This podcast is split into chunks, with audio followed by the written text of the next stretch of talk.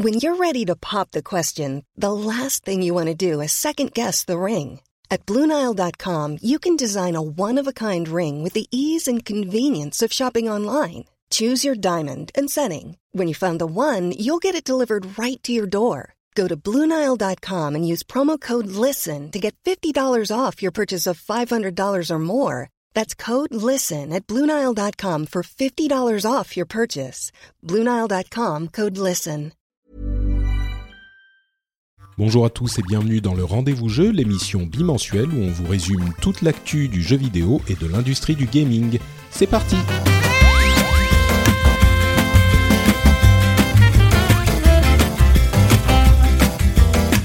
Bonjour à tous, on est dans le rendez-vous jeu et on va vous résumer toute l'actu qui a eu lieu ces deux dernières semaines avec notamment Apex Legends, Apex Legends, qui fait une sortie inattendue et un succès inattendu. On va vous parler un petit peu d'informations qu'on a eues pendant les bilans financiers, mais juste les trucs intéressants, c'est promis. On va vous parler aussi de Rage 2, de Valve et Metro et Epic, de un petit peu d'Activision Blizzard, de Marshmello, de plein plein de choses.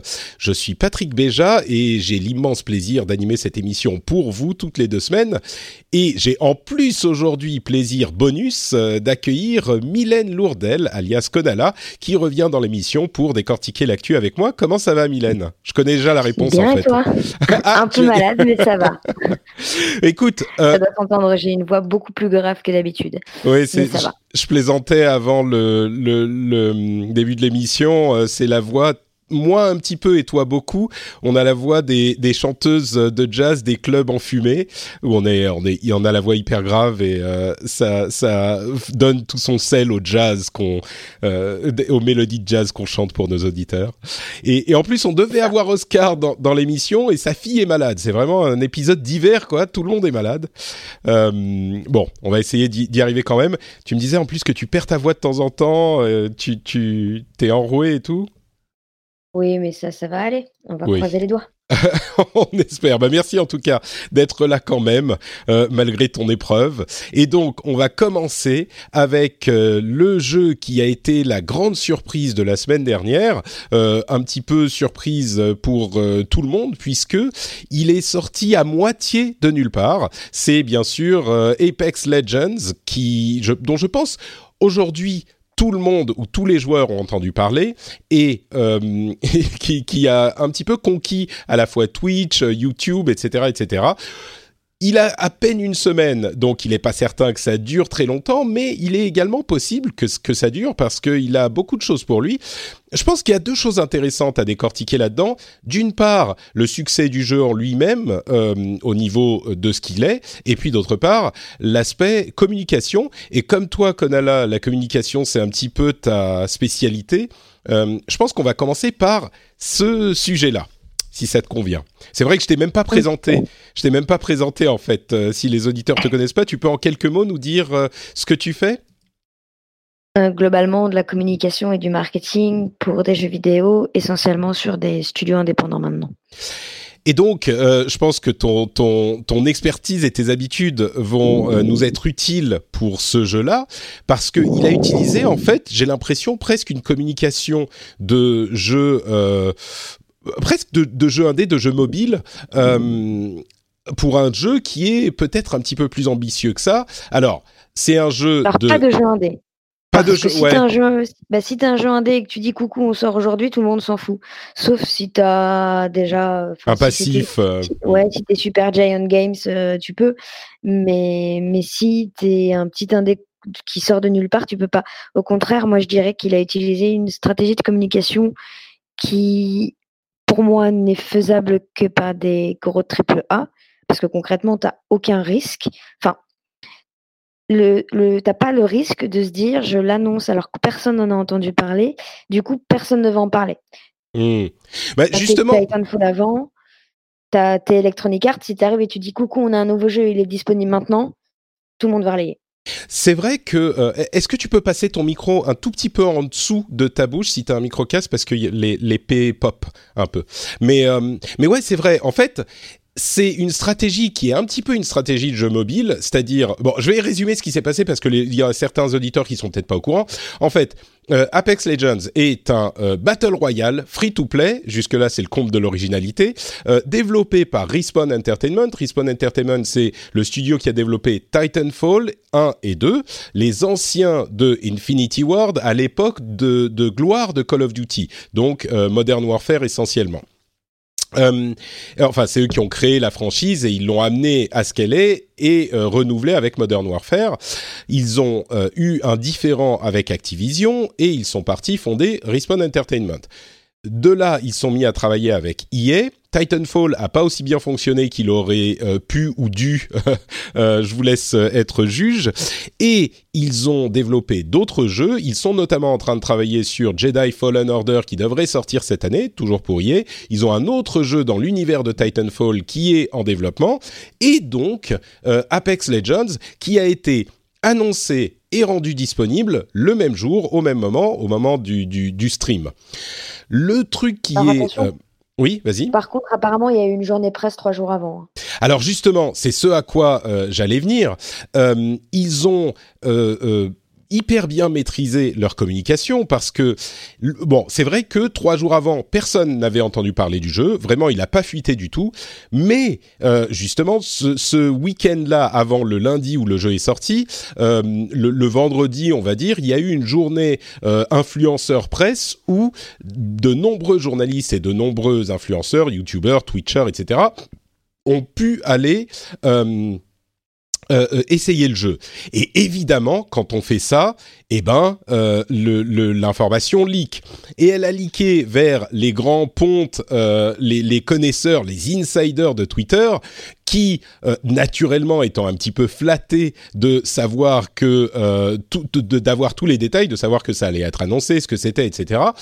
Eh ben, ils ont arrosé la la twittosphère, ce qui fait que deux jours plus tard, tout le monde savait que ce truc qui était censé sortir de nulle part allait sortir. Alors, c'est que trois jours de, de, de, lead time vers l'annonce, mais c'est quand même énorme dans un Internet où euh, l'instantané est, important. Ça, c'est l'analyse que euh, j'en fais. T'es es, d'accord? C'était leur stratégie de faire leaker le truc en invitant tous les influenceurs trois jours avant? Pas, leur, enfin, pas leur stratégie, mais ils l'ont forcément pris en considération puisque, puisque, enfin, de nos jours, tout ce genre, enfin, tout ça leak. C'est très dur. Enfin, il suffit de regarder à l'E3 hein, combien de jeux ont, sont vraiment annoncés en mode surprise? On les connaît tous. Euh, donc le leak est toujours euh, pris en compte, ou s'il n'est pas, c'est une grosse erreur. Mais surtout, ça renforce pour moi leur stratégie de communication. C'est, euh, tout le monde en parle alors que même n'ont rien annoncé. C'est quand même fou.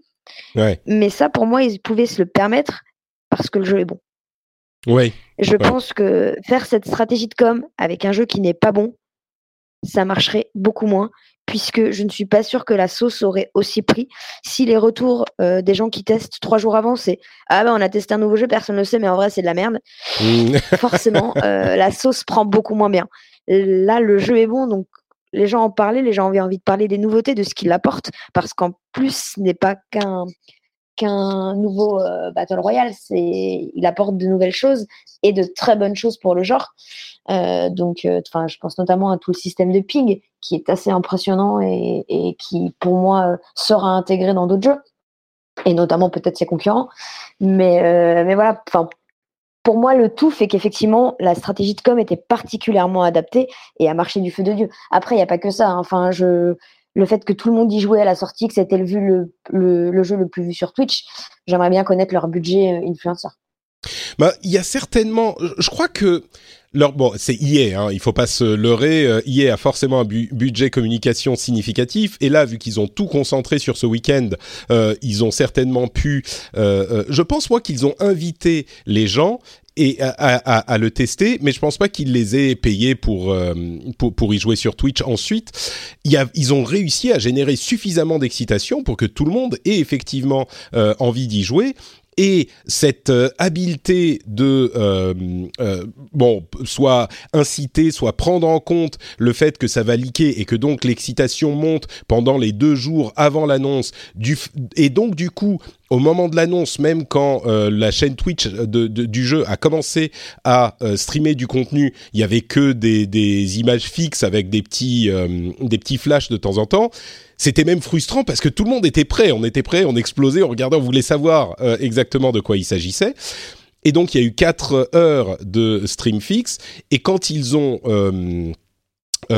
enfin donné les détails, bah, avec trois jours de montée de sauce, c'était euh, euh, parfait parce que tout le monde était prêt, tout le monde regardait et dans la foulée, même avant que le stream ne se termine, tout le monde était en train de télécharger le jeu euh, avec le, le un, système de distribution et, un système de connexion qui s'est qui a super bien fonctionné. Il y a eu très très peu de problèmes techniques qui ont accompagné le lancement du jeu, donc une exécution assez parfaite d'un point de vue de ce, lancement communication, j'ai dit euh, on disait tout à l'heure, c'est un petit peu une communication à la jeu mobile où on l'annonce et il est dispo pour que tous ceux qui veulent euh, puissent aller le récupérer tout de suite. Tu me corrigeais avec justesse en disant que bon, les indés, euh, s'ils font ça, tout le monde s'en fout, donc il faut euh, travailler un petit peu plus. Ils font ça parce que t'as pas de, déjà t'as pas de presse mobile quasiment ou très peu. Donc quand tu fais monter la sauce, c'est surtout via la presse, via les réseaux sociaux. les jeux mobiles n'ont pas cet écosystème et ce, cet écosystème-là. L'autre chose que je voulais juste corriger, tu disais les influenceurs et être super content, euh, tu sais, euh, pour euh, The Witcher, pour des extensions de The Witcher en mode on vous invite dans un château, on vous montre le jeu en avant-première, il y a des animations, les gens demandent à être payés. Donc si les gens demandent à être payés pour ce genre de, de trucs, crois-moi qu'ils sont payés pour, pour aller faire des avant-premières Electronic Arts. Ah, tu penses qu'ils ont été payés pour aller essayer le jeu chez EA le, trois jours avant le lancement? Peut-être pas tous, mais une partie oui. Hmm, d'accord. Ouais, ça fait partie des. Même pour des événements très cool, euh, très cool dans des châteaux, etc. Les gens demandent à être payés plus, en plus du défraiement, etc.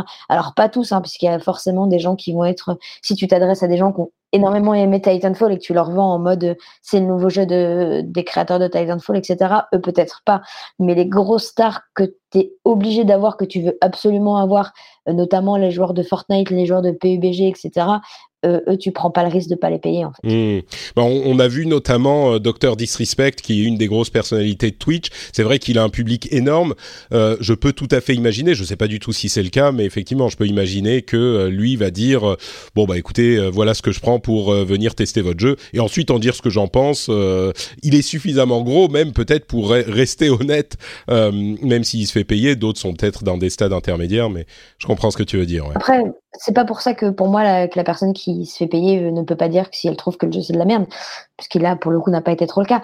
Euh, après, l'avantage en plus c'est que de payer des gens, tu peux leur imposer des choses. Donc en payant quelqu'un, tu peux lui dire euh, par contre, on lance le jeu à telle telle date, on te paye, mais à telle heure pile tu lances le stream pour être sûr que le, le jeu soit tout de suite parmi les, les top les top Twitch. Si c'est pas le cas, si tu les payes pas et que les gens sont au final emballés par le jeu, mais pas plus que ça, euh, tu vas peut-être avoir des streams un peu dispersés, ça sera plus compliqué d'atteindre ce top Twitch. Là, l'avantage, c'est que tu as les, les gros euh, de Twitch qui jouent dès le début, tout le monde voit que ce jeu est haut dans la liste, donc les, les, tous les streamers vont le streamer parce que c'est, enfin souvent streamer les gros jeux, ça peut rapporter des vues euh, et tout le monde va s'y mettre et du coup, bah, de, de je sais pas, admettons 300 000 vues, tu peux vite passer à 500, 600 000 parce que ça fait une des, enfin, c'est pyramidal quoi. Ouais, et qu'en plus c'est coordonné et comme tout le monde stream, euh, bah tout le monde se met à streamer en plus. Euh, effectivement, très intéressant. Ouais.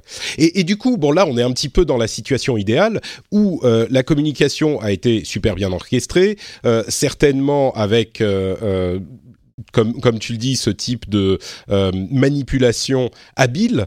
Et en plus de ça, et on en arrive à la deuxième partie de la discussion sur Apex, le jeu a énormément de qualité.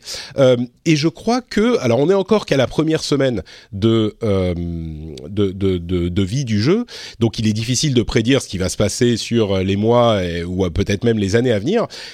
Mais franchement, j'ai rarement vu euh, un, anti un enthousiasme aussi fort et aussi authentique sur un jeu avec autant de euh, positivité.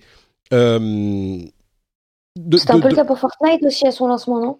Bah, enfin, ce son, lancement du mode Battle Royale. Oui, oui. Avec le il y a, de craft. Il y a un, un, un, truc qui est un petit peu différent, et là c'est certainement lié à, aux sphères dans lesquelles j'évolue. J'ai l'impression que euh, pour Fortnite, comme pour PUBG, c'était des gens qui était un petit peu à l'extérieur de la sphère des joueurs euh, comment dire, des core gamers traditionnels qui étaient emballés. Pour Fortnite, il y avait beaucoup de jeunes, et moi, quand je parle à mes amis, alors c'est complètement anecdotique, mais quand je parle à mes amis, aux auditeurs, il y a beaucoup de gens qui disent ouais bon, euh, moi je comprends pas trop, ou moi c'est pas pour moi, ou euh, euh, voilà, et pourtant sans du tout nier le succès énorme de ces jeux. Pareil même pour PUBG, il y avait plein de gens qui y jouaient évidemment, mais les gens auxquels je parle, qui, auxquels je parle, qui vont être généralement séduits peut-être par un autre type de jeu, ils me disaient ouais moi je trouve ça un petit peu chiant ou c'est trop long, c'est trop lent, euh, c'est c'est trop cassé comme jeu. Ça, je veux dire, euh, il est il est il a trop de bugs, etc. Moi, ça me plaît pas. Et là, sur euh, Apex Legends, en fait, je pense que l'une des raisons pour lesquelles ça fonctionne aussi bien, c'est que c'est enfin un battle royale pour les joueurs entre guillemets normaux qui je le répète encore une fois, ne sont finalement pas la majorité des joueurs. Donc c'est peut-être pas les joueurs normaux, mais je veux dire les joueurs comme nous, peut-être les auditeurs de cette émission. Euh, et ça veut pas dire qu'il n'y a pas de joueurs de PUBG parmi les auditeurs de cette émission, mais c'est juste un jeu normal. Tu l'installes, il marche, tu comprends comment ça marche parce que peut-être tu as un petit peu essayé PUBG et Titanfall, donc et Titanfall et euh, euh, Fortnite, donc tu as un vague concept de ce que c'est que le Battle Royale, donc c'est un petit peu moins abrupt que les premières fois que tu as essayé. Mais en plus de ça, il se contrôle hyper bien euh, la manipulation est, hyper simple. Vas-y. C'est un FPS en plus plus classique. Euh, enfin, c'est vraiment première personne, mm. quoi. Là où les autres Battle Royale, c'est pas le cas. Euh, pour moi, en fait, il s'appuie sur deux choses. Il s'appuie sur, malgré tout, la réputation de Titanfall auprès des joueurs de jeux vidéo. Même si le jeu n'a pas marché, quand on parle de Titanfall, la plupart des gens qui en ont entendu parler vont se dire oui, il paraît que c'est un bon jeu, que le feeling des armes est cool, etc. Mm. Donc, forcément, quand tu arrives avec un titre où euh, le point central, c'est euh, ça, tout ce qui est visé, tout ce qui est euh, feeling des armes, etc. Bah oui, forcément, ça aide. Et, et, en plus, il reprend des codes du Battle Royale, mais pas que. Le fait d'avoir des légendes, ça fait très penser à, à Overwatch, ouais. League of Legends, à Ou du Overwatch. c'est ça, oui. donc c'est, il reprend pas que les codes du Battle Royale, il reprend les codes de d'autres genres très très connus qui marchent beaucoup. Et pour moi, c'est aussi ça qui aide énormément. C'est certain, oui. Il est, il a son héritage euh, qui se sent de, de Respawn et de Call of Duty. C'est-à-dire que c'est pas que c'est Call of Duty. Et d'ailleurs, Blackout avait fonctionné aussi et tout le monde en, disait les qualités, le mode Battle Royale de Call of Duty, mais là encore, il n'a pas vraiment dépassé son, euh, son, son terrain naturel euh, de, de, chasse finalement parmi les joueurs. Là, Apex Legends, c'est un petit peu plus, c'est un jeu un petit peu plus c'est juste un FPS qui fonctionne super bien et le feeling est super bon et on sent la, maîtrise euh, supérieure d'un studio comme Respawn qui a une, euh, euh, expertise dans, le, dans tout ce qui touche à ce jeu-là qui est au-dessus, à mon sens, de la plupart des autres studios. Et tu parlais tout à l'heure du système de ping, ça c'est, à mon sens, un, caractéristique de l'expertise en game design de ces développeurs-là et de leur talent, le système de ping est génial. Mais enfin, c'est un truc qui est, c'est du ping contextuel, c'est-à-dire qu'on va pointer vers un objet euh, qu'on voit devant nous ou une personne ou quelque chose. On va envoyer le ping et ça va communiquer à notre équipe l'information qu'on voudrait communiquer si on pouvait taper ou parler euh, et, parce que c'est contextuel. Si on pointe sur un ennemi bah, ça va dire vas-y. On peut tout pinguer c'est-à-dire qu'on peut dire, on peut pinguer, je regarde par là, on peut pinguer, j'ai besoin de tel type de balle, on peut tout pinguer, c'est-à-dire qu'on peut faire une partie extrêmement coordonnée sans jamais allumer le vocal. Et, pourquoi c'est important? Parce que on est, euh, il y a des choix de design vraiment forts dans ce jeu-là. On ne peut jouer qu'en, escouade. Euh, il n'y a pas de jeu solo ou duo ou je sais pas quoi. C'est on joue à trois et, euh, et, c'est tout. il y a donc les différentes légendes, les différents, les différents personnages qu'on peut choisir. C'est un gros point de quoi, pardon? Un gros point de, enfin, un gros point en termes de communication qui est extrêmement fort parce que tu arrives sur Apex, tu vois qu'on joue qu'en team, qu'est-ce que tu fais? Ben, Tu dis à tes amis, hey, vous venez jouer avec moi, il y a ce nouveau jeu qui est sorti. C'est vrai que c'est un atout euh, de ce point de vue-là aussi. Euh, les, les, armes sont hyper euh, bien conçues, le feeling de sauter, de glisser, de, enfin, tout le jeu le, son, je ne sais pas si vous avez fait attention un petit peu au son, il est hyper satisfaisant. tout est hyper bien fini, ce qui d'ailleurs en, vient à encore un autre aspect des Battle Royale souvent, c'est qu'ils sortent pas finis, et beaucoup de jeux d'ailleurs sortent pas finis. Celui-là, bon, il y a une quantité de contenu relativement limité. Il y a que huit euh, légendes, donc huit personnages. On s'imagine que ça va augmenter euh, ensuite. C'est dans l'univers de Titanfall, mais il y a rien du tout avec les titans, les robots géants qu'on pouvait construire. Là aussi, on peut imaginer qu'il pourrait y avoir des events de temps en temps avec euh, ce genre d'éléments inclus dans le truc. mais et puis de quoi aussi? Il n'y a qu'une carte. Oui, il n'y a qu'une carte, effectivement. On peut imaginer qu'il y en aura d'autres, même si c'est pas sûr. Fortnite se débrouille très bien avec une seule carte. Euh, il y a finalement, mais, mais, mais tout ça euh, n'est pas si important parce que le jeu a l'air fini. Ce qui est là est parfaitement fonctionnel et euh, polished, c'est peaufiné, ça fonctionne et ça donne envie. Je ne sais pas comment expliquer, mais j'ai vu une quantité incalculable de retours, le mien y compris, disant les Battle Royale, c'est pas pour moi, j'ai jamais été fan, j'ai jamais accroché, et ben là j'ai envie d'y retourner. Et c'est sans doute euh, tout cet ensemble de choses dont on a parlé, de la hype au, euh, à l'agrément de jeu, qui contribue à faire qu'il euh, y a une sorte d'emballement et tout le monde est séduit. Et c'est quelque chose de totalement exceptionnel. On arrive là, en 72 heures, à 10 millions de joueurs qui ont essayé le jeu, ce qui est quand même monumental. Alors, on ne sait pas si ça va continuer sur cette trajectoire, comme on le disait au début, mais c'est un succès enfin, c'est vraiment un sans faute, j'ai l'impression. On a divisé entre communication et jeu lui-même, euh, mais il y, a vraiment un sans faute qui pourrait mener à quelque chose d'encore plus euh, réussi sur le long terme, quoi. Il y a une chose qui est, euh, alors je ne saurais pas l'expliquer, mais contrairement aux autres Battle Royale, même quand je perds et que je fais rien, je m'amuse. Et je ne saurais pas expliquer le pourquoi et qu'est-ce qui est différent, mais même quand tu fais une partie où tu as fait que 20 dégâts et que tu as fait zéro frag et que tu sais que tu as été mauvais, mais tu as quand même passé une bonne partie. Ouais, c'est toutes mes parties à moi, hein, juste pour euh, préciser. Zéro frag et 20 dégâts, c'est ce que je fais généralement. Et je suis content quand je, fais les 20 dégâts. Déjà, ça soit à 60 et à 100, enfin au lieu de 100, ça réduit quand même le temps. Et surtout, l'enchaînement des parties est extrêmement rapide. Et mmh. du coup, Ouais, il n'y a pas toutes ces conneries de on est dans le lobby et on se tape dessus, euh, on, est, on, on, on, sélectionne, on choisit notre perso et boum, on est dans le truc. Il y a un bouton pour jouer, c'est direct. Ouais, et, et, du coup, je pense que l'enchaînement diminue la frustration. Parce qu'on sait que même si on n'a rien fait à cette partie, qu'elle euh, a duré 1 minute 30, mais c'est pas grave, dans une minute, on est déjà dans une autre partie. Ouais. Et ça, c'est pareil, je pense que c'est un gros point fort de leur jeu et ils ont bien, bien fait les choses. Et c'était déjà le cas dans les autres Battle Royale, mais là ils ont streamliné la chose euh, à un point qui est extrême, quoi. Et il y a encore, on pourrait en parler très longtemps. Il y a d'autres choix qu'ils ont fait qui sont intéressants, mais euh, vas-y, vas-y, Marie. Euh, Je voudrais juste faire une petite minute de silence pour Anthem. Parce qu'avec la sortie d'Apex Legends, ça va être compliqué de trouver des joueurs, surtout que là, les serveurs ne sont pas en carton. C'est vraiment surprenant ce choix d'IA parce que euh, Anthem, évidemment, on en a parlé la dernière fois et il sort dans euh, deux semaines. Il sort dans quatre jours pour les gens qui ont euh, accès anticipé avec l'abonnement IA. Et alors la seule explication que je pourrais avoir, disons qu'il y en a deux, c'est soit Respawn et BioWare sont tous les deux en train de dire oui mais enfin nous rien à foutre, on sort quand on est prêt, donc voilà, euh, et on se préoccupe pas du reste, ce qui est possible. Peut-être que d'un autre côté, EA a les données euh, démographiques sur euh, les, les, gens qui pourraient être intéressés par les deux jeux, et ils disent, ben Anthem c'est plutôt des gens qui jouent en PVE, euh, Apex ça va être les gens qui jouent en PVP, donc euh, les deux jeux ne vont pas se phagocyter c'est possible, mais enfin clairement il y a un truc bizarre quoi. C'est se, se sortir. Quoi qu'il arrive, il n'y a pas de, enfin, il y, a, forcément il y a des joueurs qui font les deux. Mm. Euh, après, ils doivent avoir des raisons. Peut-être que c'était la meilleure fenêtre de sortie en fonction de la concurrence et que, et que de toute façon, il n'y avait pas le choix de le sortir à ce moment-là. Et puis, ils doivent, oui, ils doivent, enfin, s'ils l'ont fait, ils ont, ils ont bien conscience que c'est potentiellement un risque pour Anthem. Donc, soit ils se sont dit que, enfin, il y avait des données suffisamment importantes qui se disaient oui, il y a un risque, mais en même temps, il faut vraiment qu'on le sorte à cette fenêtre-là, on n'a pas le choix. Mm. Euh, soit ils étaient en mode de toute façon, euh, Anthem, vu les retours, c'est déjà un peu foutu euh, Tant pis quoi.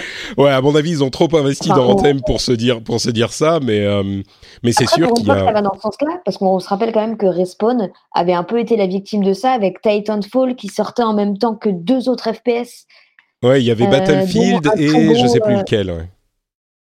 en fait. Donc EA avait un peu sacrifié Titanfall, à mon sens, avait, en le sortant à la même période que Battlefield, mais en se disant on va prendre euh, de la part de marché euh, sur du. Euh, c'était Call of Duty qui sortait à cette époque-là. Il y avait Call of Duty et Battlefield quasiment en même temps.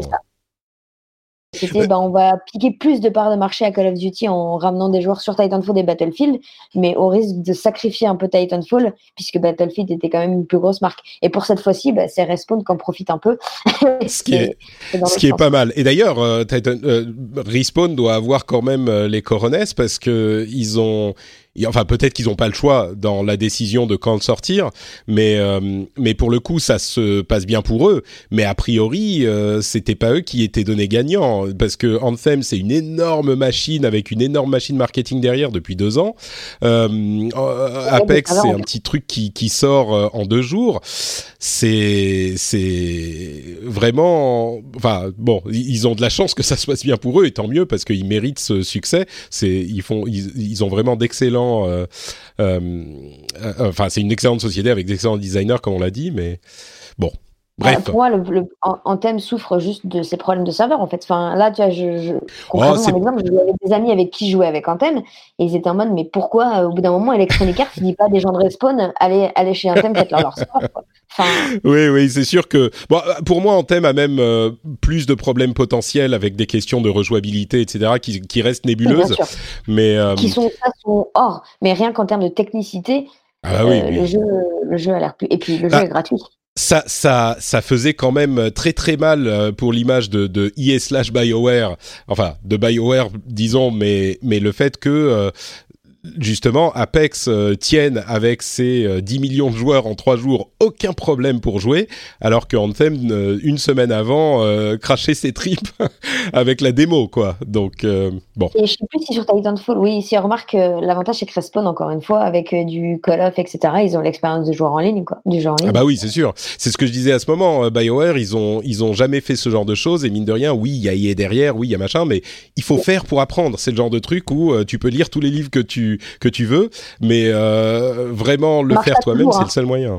On se rappelle de Blizzard et Diablo, ils avaient l'habitude, hein, mais pourtant. Euh, oui, oui, bah oui, la sortie Diablo 3 était catastrophique, euh, et pourtant ils avaient l'habitude de. Donc bon, bref, on, on, on, pour, on va certainement continuer à parler de Apex Legends, et je crois que ce qu'on peut retenir, c'est Apex le Battle Royale qui plaît aux, fans de non Battle Royale, quoi, aux, gens qui n'aiment pas les Battle Royale. Mais hum, on en reparlera certainement. Je voulais mentionner que j'ai aussi essayé euh, Realm Royale et que c'est assez sympa. Mais bon, aujourd'hui tout le monde veut jouer à Apex, donc euh, je l'avais essayé juste avant. Et, en fait, c'est vraiment sympa comme, euh, Battle Royale, mais trop tard pour High Studios puisque maintenant il y a Apex et que tout le monde est dessus. Bah, eux, c'est les gros perdants de l'histoire. Ah bah ils sont malheureusement euh, ouais ouais c'est c'est et c'est dommage parce que franchement ils sont pas mauvais les, les et le jeu a plein de bonnes idées aussi c'est super sympa mais bon il ne peut en rester que pas que un mais mais que trois ou quatre quoi. Parlons un petit peu des résultats des différentes euh, sociétés du jeu vidéo qui ont donné leurs résultats trimestriels. Alors, je vais pas, comme d'habitude, on va pas vous abreuver de chiffres, mais juste donner euh, quelques chiffres marquants et peut-être quelques informations qui ont euh, surnagé au-dessus de l'océan d'informations de, inintéressantes. D'abord, le chiffre des ventes de Red Dead Redemption 2 23 millions de copies en sell-in, pas en sell-through, donc c'est euh, les, copies distribuées mais pas encore vendues au euh, consommateur final. Euh, pas forcément vendues au consommateur final, c'est un chiffre qu'on utilise de temps en temps, mais qui est différent du chiffre de vente effective. Il n'empêche que c'est un chiffre évidemment très impressionnant. Euh, la bourse, par contre, a répondu euh, de manière négative parce que c'est la bourse et qu'ils attendaient encore plus. Donc, euh, bref, pas forcément besoin de, de, de passer beaucoup de temps là-dessus. et je crois que je sais plus si c'était un chiffre nouveau, mais euh, GTA 5 a atteint 100 millions. Euh, ou c'était peut-être un, un, chiffre qui, qui, était ancien, celui-là. En tout cas, tout va bien pour, euh, euh, euh pour Rockstar et Take-Two. EA, qui était en position assez moyenne, euh, c'était avant l'arrivée de Apex Legends, euh, a, a, déclaré qu'ils allaient euh, continuer à développer des jeux sur les franchises de Need for Speed et de Plants vs Zombies. Plants vs Zombies, ça sera peut-être une sorte de FPS, il y en avait déjà eu un, qui était un petit peu bizarre, une sorte de wave shooter compétitif, qui était intéressant, mais voilà, sans plus. Et Need for Speed, dont les deux derniers épisodes étaient assez euh, dramatiques, euh, bah ils sont pas complètement, ils sont pas complètement morts, donc. Donc il continue à développer sur ses franchises. Euh, Microsoft Studios devient Xbox Game Studios. C'est un changement de nom qui a peut-être une euh, portée un petit peu plus euh, large que simplement le changement de nom. Il, s'éloigne un petit peu du nom Microsoft et se concentre sur la marque Xbox qui va d'ailleurs euh, euh, euh, s'étendre à beaucoup d'autres choses puisqu'on a entendu quelque chose un petit peu surprenant sur Microsoft et sur la Xbox. Ils vont intégrer plein de plateformes à leur kit de développement Xbox Live, c'est-à-dire que le Xbox Live étant donc le, système de Xbox qui intègre tout ce qui est liste d'amis, achievements, communication entre les amis, etc. Leur kit de développement va intégrer les plateformes iOS, Android euh, et Switch, en plus du Xbox et du PC euh, qui existe déjà. C'est la politique de Satya Nadella, le président de Microsoft depuis 5 ans, de d'infiltrer toutes les plateformes, d'être partout pour Microsoft, pour euh, les services de Microsoft, pour Office, etc., etc. Et donc, il semble vouloir l'appliquer aux jeux aussi. C'est un peu surprenant, mais pourquoi pas Ça voudra dire que sur Switch, on va avoir en fait notre liste d'amis Xbox accessible pour les jeux qui l'intégreront. C'est bizarre. Il y aura aussi tout un élément de euh, cross euh, de, cross, euh, oui, de cross plateforme pour jouer contre des joueurs sur d'autres plateformes, pour communiquer avec eux, le cross save, etc. Donc ça s'étend encore. Et enfin, la dernière info, et puis je te donne la parole, Mylène. Nintendo a annoncé que ils euh, devaient euh, réduire leurs prévisions pour les ventes euh, de Switch sur l'année. Ils avaient espéré en vendre 20 millions, c'est une prévision qu'ils avaient augmentée un petit peu en début d'année, si je ne m'abuse, et ils ont dû la réduire à 17 millions. Ça, c'est un truc qui... Enfin, quand on avait vu les chiffres il y a 3 ou 4 ou 5 mois, moi, je pensais difficile le fait d'atteindre les 20 millions, malgré l'immense succès de Super Smash Bros. Ultimate. Et il semblerait qu'effectivement, c'est c'était trop difficile euh, vu le line-up, euh, comme on, s'en doutait. Ils ont revu leurs euh, estimations à 17 millions au lieu de 20 pour l'année qui se termine en mars, fin mars 2019, puisqu'on parle d'année fiscale et pas d'année calendaire. Donc voilà pour tout ce que j'ai retenu de tout ça. Est-ce que tu as des, des commentaires? Tu peux choisir ce dont tu veux parler, Mylène, n'hésite pas. Non, enfin moi concrètement, euh, le gros gros truc de cette dernière semaine, c'était Apex Legends dont on a déjà parlé 18 euh, 000 fois. Oui, et qui a fait remonter euh, les, les, le cours de l'action IA en deux jours. C'était c'est bon, en fait, tout va bien. Ah ouais, ça j'ai pas suivi. Mmh. j'ai pas, j'ai pas vu ça. Mais non, non. Après, moi, enfin, le, les triple A, je regarde ça vite fait, mais c'est pas ce que je, ce que je regarde le plus. Donc, non. D'accord. Euh, bah, on va continuer donc avec nos petites news. Ah oui, un truc que j'ai oublié de dire, il semblerait que EA soit déjà en train de s'intéresser à l'idée de porter euh, Apex Legends sur mobile. Euh, ce qui est pas surprenant puisque comme on en parle souvent dans l'émission, les battle royale, même s'ils sont gros sur console et PC, c'est sur mobile qu'ils font 80%, les trois quarts ou plus de leur de leurs qu'ils ont les trois quarts de leurs utilisateurs. Donc c'est pas et si. des chiffres là-dessus. Euh, oui, alors on a des chiffres sur euh, sur Fortnite et sur euh, et sur PUBG. je les ai plus en tête, mais on est de l'ordre de genre 40 à 50 millions de joueurs sur les plateformes de core gamer classique, PC, console, et on est de l'ordre de 300 millions sur mobile. Donc vraiment, on n'est pas du tout. ouais, après, enfin pour moi, c'est surtout pour atteindre certains marchés par exemple. Ah bah bien sûr. curieux de savoir en Europe. Euh, mais oui, s'ils veulent se développer dans les pays asiatiques, par exemple, euh, avoir une version mobile, c'est obligatoire. Évidemment, évidemment, oui. Euh, et, et, mais bon, il n'empêche que c'est vrai qu'ensuite, quand on parle de différents marchés, on parle pas du même type de revenus. Ça devient, il y a plein d'autres questions qui, qui commencent à se poser. Mais euh, je dis souvent que euh, Fortnite et, et, et, PUBG sont des jeux mobiles. Euh, si on voit où sont les joueurs, beaucoup plus que des jeux comme nous on les considère console machin. Et, Apex Legends a, a, tout à fait le, le même potentiel. Donc il n'est pas surprenant qu'ils considèrent la chose. Il faudra voir surtout comment ils le font. Fortnite, euh, tout est lié, il y a un seul système de passe, euh, c'est le même jeu. PUBG, PUBG Mobile, ce sont deux marques différentes. Complètement. Euh, qui ont des noms différents du système de Royal Pass, qui ont, qui ont pas les mêmes serveurs, qui ont de communication ultra différenciées. Si tu vas sur le site de PUBG, il y a même pas, on, ne te parle même pas de PUBG Mobile, quoi. D'ailleurs, PUBG, ils sont en train de développer une version light de euh, PUBG, qui serait une version euh, de PUBG, mais encore différente avec un autre truc de progression, etc., qui serait a priori destiné au, euh, au, PC Bang, au, cybercafé, etc., et peut-être à unifier mobile et, et, PC. Pas impossible, mais bon, c'est c'est encore une autre un, autre sujet qu'on développera peut-être un autre moment. Mais hum, en il y a une il y a une ou deux news qui m'avaient marqué donc j'y repense vas-y oui. Euh, il y a la création d'un studio ad hoc studio par des anciens de Telltale. Ah oui j'ai oublié de la noter dans les notes euh, tout à fait ouais. Qui parle de jeux narratifs mais qui regarde surtout euh, du côté de ce qu'a fait Netflix avec le Bandersnatch Mm. Ouais, Bandersnatch. Donc je, je, suis assez curieuse de voir le type d'expérience qu'ils vont vouloir proposer là-dessus. Oui, et puis ça fait.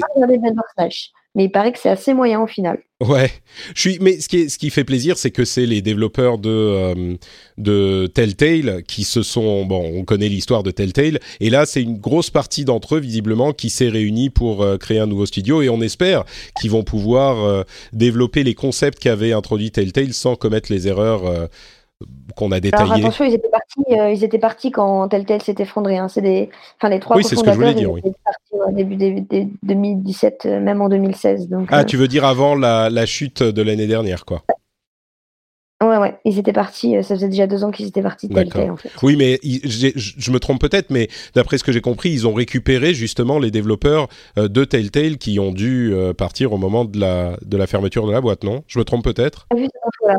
Moi, j'ai juste vu que c'était trois anciens qui étaient bien placés chez Telltale, mmh. notamment euh, directeur narratif, etc.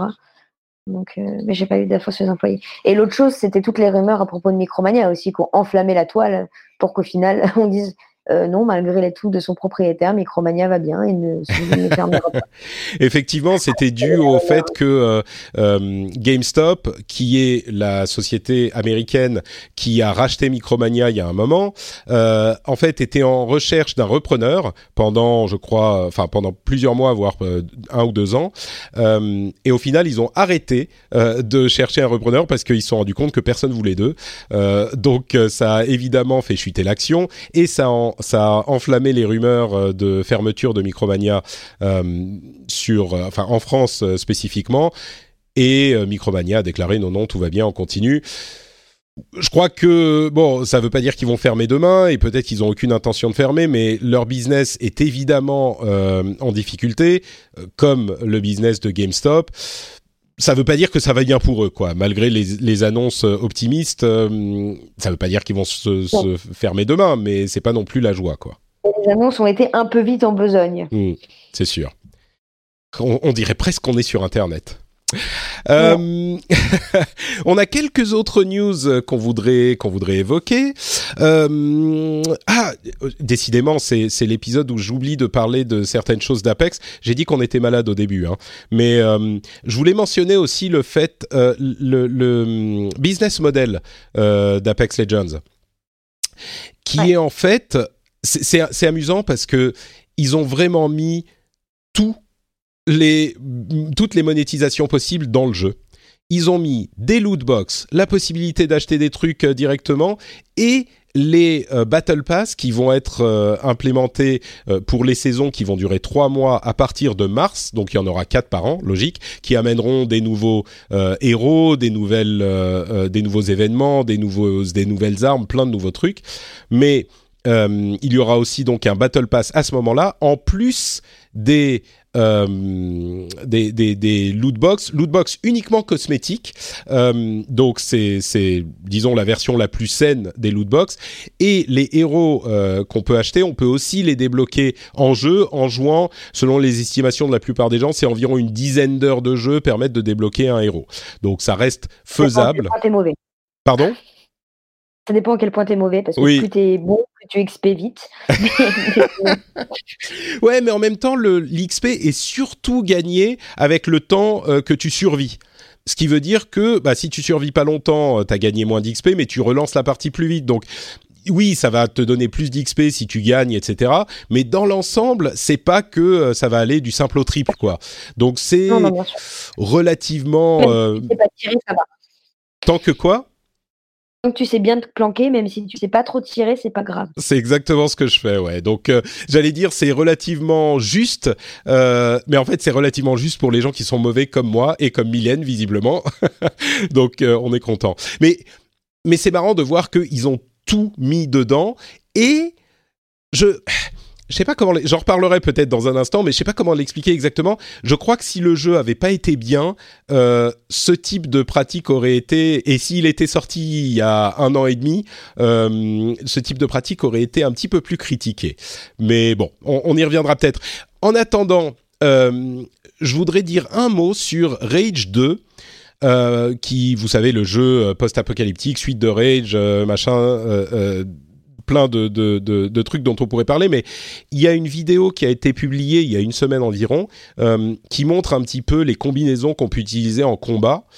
Et de là que ce jeu, je m'en foutais complètement, euh, voir cette vidéo m'a super hypé euh, sur super hypé j'exagère peut-être un peu je suis vraiment intrigué par ce jeu il y a une un tel dynamisme et une telle folie. C'est vraiment l'hystérie du combat à la Doom, mais puissance 3, quoi.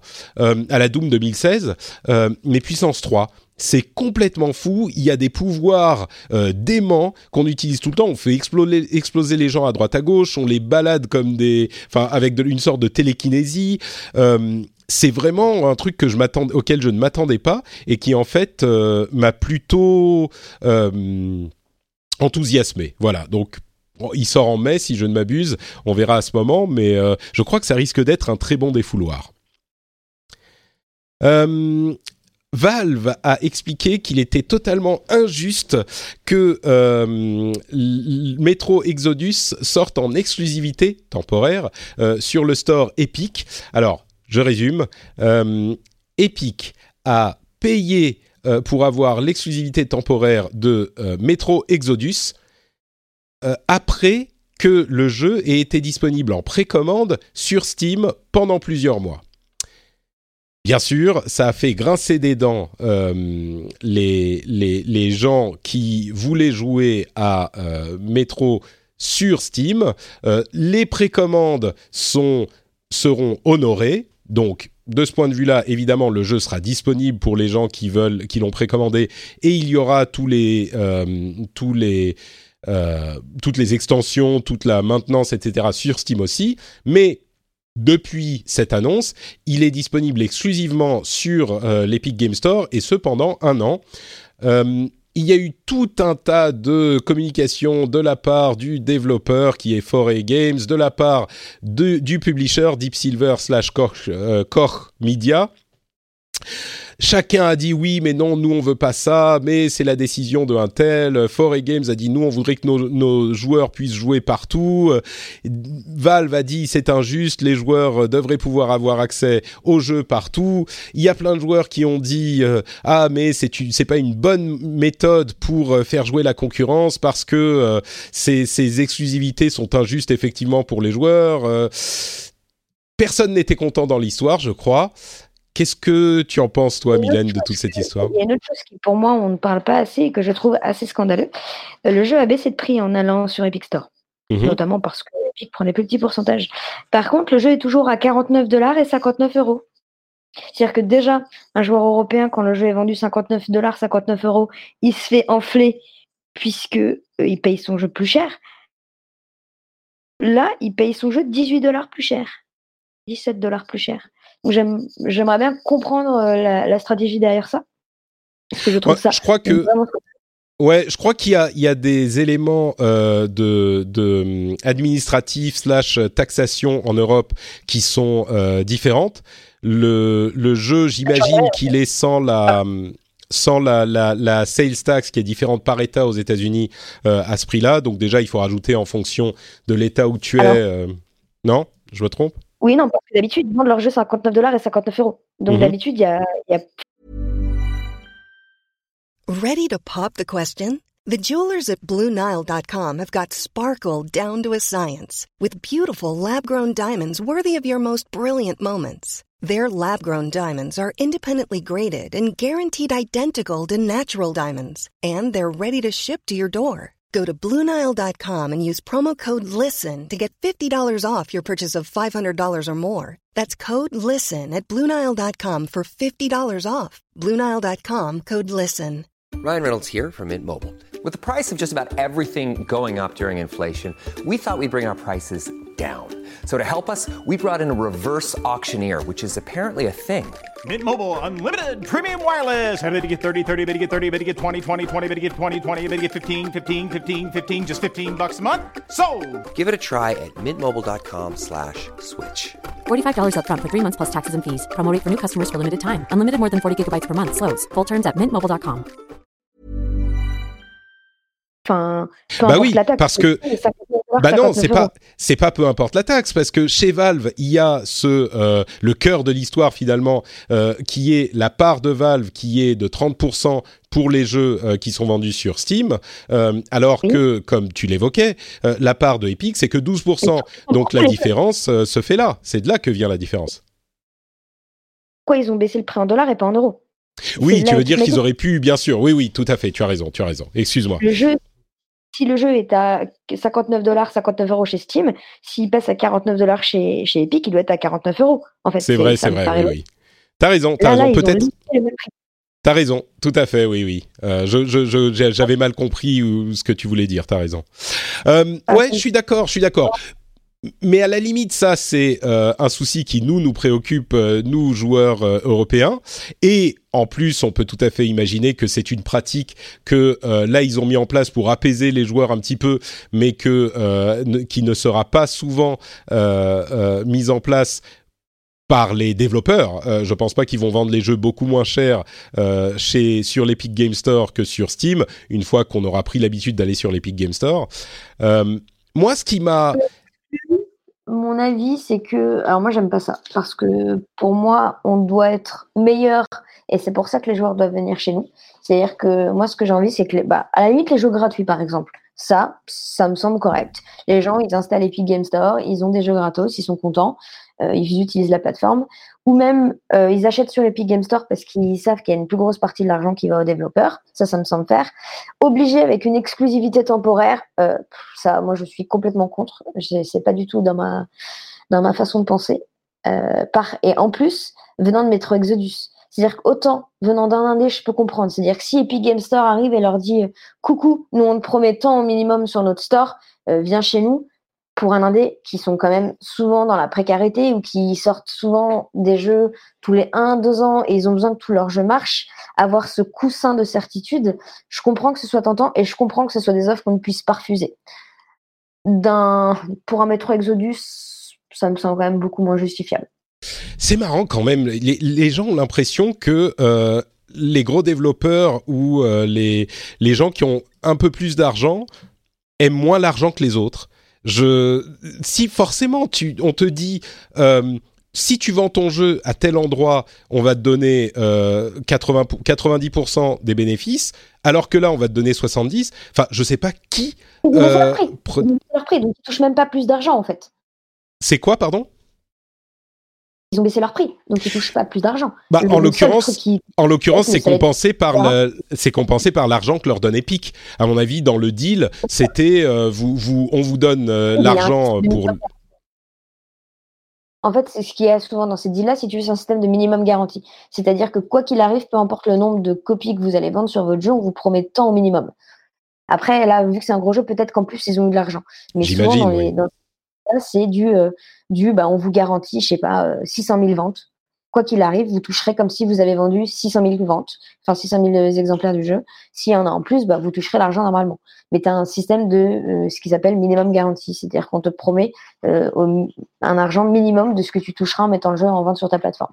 Ouais, bah non, mais tout à fait. Mais en l'occurrence, euh, je pense que le, deal financièrement est intéressant pour Deep Silver et Koch Media pour qu'il l'ait fait. Tu vois, et je, bon, je comprends ce que tu veux dire évidemment. Dans un monde idéal, euh, Epic se battrait avec ses armes et euh, euh, Steam se battrait avec ses armes et le meilleur gagnerait.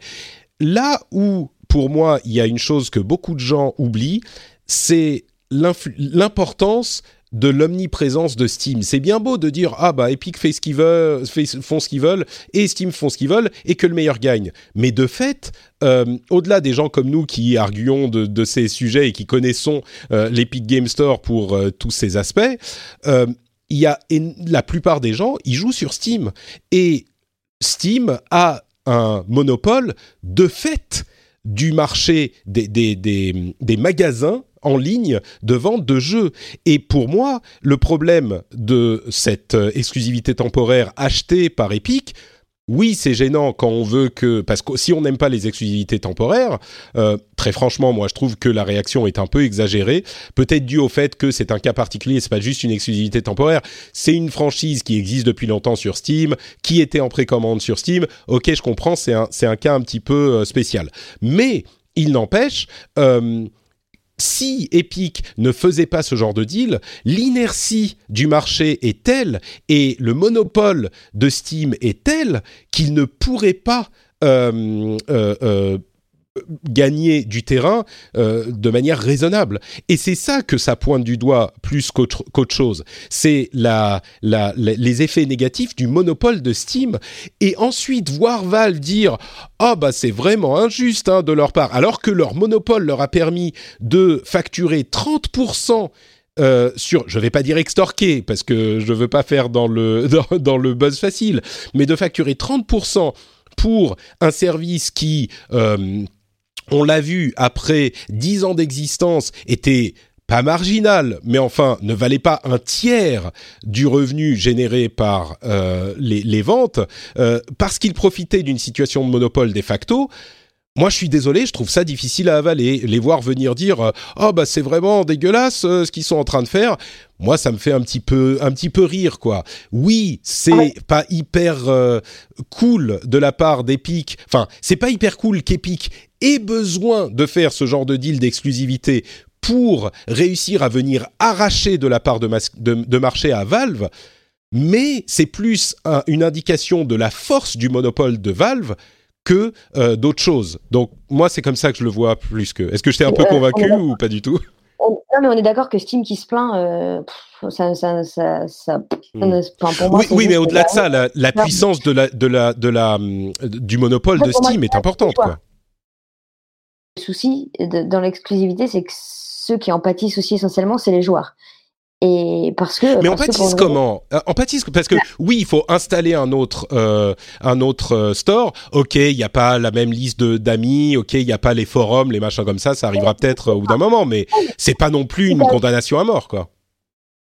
Non, mais si tu as 2000 jeux sur Steam, euh, que tu veux en acheter un sur Epic, par exemple, qui est que là, enfin, ou que tu veux en acheter un sur une promo sur Epic, il faut checker que tu as tes. Enfin, c'est pas pratique et c'est pas user-friendly. Et même, en fait, de base, moi, enfin, je n'aime pas qu'on me force à faire quelque chose. Point barre c'est juste dans ma philosophie, j'aime pas ça. Donc oui, mais si l'alternative, si l'alternative, Mylène, c'est que les jeux doivent être disponibles partout, donc par la force de l'inertie, les gens vont continuer à les acheter sur Steam, et donc Steam va garder sa position dominante et continuer à facturer 30% aux développeurs euh, qui sont euh, obligés de les utiliser parce qu'ils n'ont pas le choix, et que justement ça doit être pratique, donc ils vont, euh, ils sont obligés d'être sur Steam, euh, sinon ils sont pas visibles, c'est pas une situation souhaitable non plus. C'est pas le cas. Enfin, il y a plein de jeux qui ne sont pas disponibles sur Steam et qui marchent énormément. Donc euh, Steam, un monopole, oui, notamment pour tout ce qui est jeux indé, etc. Après, il y a combien de triple A qui ont déjà dit coucou, on se barre et on n'est pas sur Steam? Il y en a plein. Et il marche, il marche quand même. Donc, enfin pour ça, pour le enfin pour moi, le monopole de Steam est gênant sur un point, sur les jeux indépendants, parce que Steam, comme tu le dis si bien, prend 30% pour concrètement ne rien faire, laisser un algorithme faire en sorte qu'il y a des jeux indépendants très bons qui ne seront, qui ne se vendront jamais parce que parce que l'algorithme de Steam les a jamais mis en avant. Et pour moi, donc effectivement, c'est ça la majeure partie du problème en fait. Et c'est eux qui en bénéficieront le plus de cette concurrence avec d'autres stores, notamment des stores avec une sélection des jeux et de la mise en avant, c'est les jeux indépendants. Euh, mais mais ah, il y aurait d'autres armes, mais le problème c'est que Steam l'interdit, par exemple. Euh, ce qui me semblerait beaucoup plus faire, mais avec les, les, Steam on peut pas le faire, c'est de dire ok, bah Steam prend 30%, le jeu il est à tel prix sur Steam, par contre il est moins cher sur l'Epic Store parce qu'ils nous prennent 12% au lieu de 30. Ça, par exemple, ça me semblerait super faire parce que bah, le joueur choisit. Est-ce qu'il a envie de le payer moins cher mais d'installer un autre truc ou est-ce qu'il veut le garder sur Steam et le prendre plus cher? Et, tu veux dire que Steam interdit de vendre à des prix différents? En fait, Steam, tu n'as pas le droit de proposer dans les CGU, si je ne me trompe pas, tu n'as pas le droit de proposer euh, des offres euh, plus avantageuses de manière permanente ailleurs. Et même sur les promos, il me semble que sur les promos, si tu fais euh, genre moins 65% chez GOG, au bout d'un moment, Steam va dire par contre, tu as proposé moins 65% chez nos concurrents, tu vas faire la même chose chez nous. Ah mais donc tu vois qu'il est impossible de se battre dans ce genre de cas. C'est hyper compliqué de faire... Ouais. Donc pour moi, pour moi, ça parle plus du monopole de Steam, quoi, et des pratiques de Steam. Et enfin bon, bref, j'ai fait le tour, mais vas-y, je te laisse conclure et puis on va avancer. Non, non, enfin, t'as raison. En fait, pour moi, il y a des pratiques euh, qui ne sont pas cool des deux côtés. Donc, euh, oui, au bout d'un moment, pour essayer de te battre, tu fais avec les armes que tu as et l'exclusivité en est une. Hmm. Mais, euh, mais ouais, à, voir, à voir comment ça va évoluer, en fait. Ouais. Bon, euh, autre sujet encore business, décidément, c'est un épisode très business. Pardon Oui, vas-y. Juste le, ce que je voulais dire, tu disais pour les, les AAA, bien sûr, ils ont besoin d'argent, etc. En fait, pour moi. Euh, ah, pardon, pardon. C'est pas ce que j'ai dit. J'ai dit qu'ils aiment l'argent autant que les autres. J'ai pas dit qu'ils ont besoin d'argent. la grosse différence entre un indé et un AAA là-dessus, c'est qu'un un AAA a beaucoup plus à perdre niveau image. Parce que euh, un indépendant peut justifier bah, on est allé chez l'Epic Store parce que, vous comprenez, ils nous offraient de l'argent et on, travaille à flux tendu. sans, cet argent-là, peut-être qu'on ne pourrait pas faire notre prochain jeu, etc. L'explication est beaucoup plus crédible et à mon mmh. avis beaucoup enfin fera moins de mal que euh, qu'un jeu édité par Core Media qui, qui va justifier ah bah oui vous comprenez ils nous offraient un bon deal d'exclus qu'on pouvait pas refuser enfin eux ils peuvent pas justifier comme ça en fait. Donc en termes d'image je pense que c'est plus dommageable pour un gros jeu euh, de partir en exclu sur Epic que, que pour un jeu indé. oui d'ailleurs ça s'est ressenti. Je suis sûr que pour un, une situation similaire euh, ça serait peut-être pas passé de la même manière euh, si ça avait été un petit jeu indé.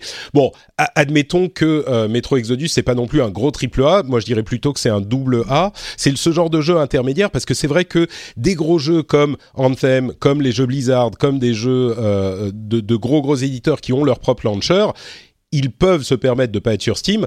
Euh, des jeux plus double A, euh, c'est maintenant ils ont cette alternative avec l'Epic Game Store qui est toute nouvelle. Euh, C'était pas le cas avant. Avant ils étaient obligés d'être sur le sur le Steam Store. On n'aurait pas pu voir par exemple un jeu comme Metro lancer le Foray Games Launcher et être ailleurs.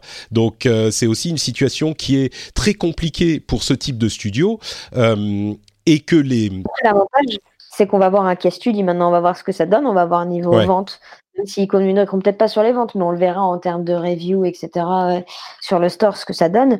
Et de là, on pourra, essayer de comprendre si c'était un bon deal pour eux ou pas, même si on n'aura jamais les sommes d'argent, euh, à quel point les ventes en ont pâti, par exemple. Euh, si on voit que ça se vend beaucoup, beaucoup moins que les précédentes franchises, c'est qu'on pourra quand même estimer que, que, que ça leur a fait mal. L'autre chose qu'il y a, c'est que là, toutes les critiques négatives qu'ils ont prises sur les anciens jeux, c'est fou, quoi.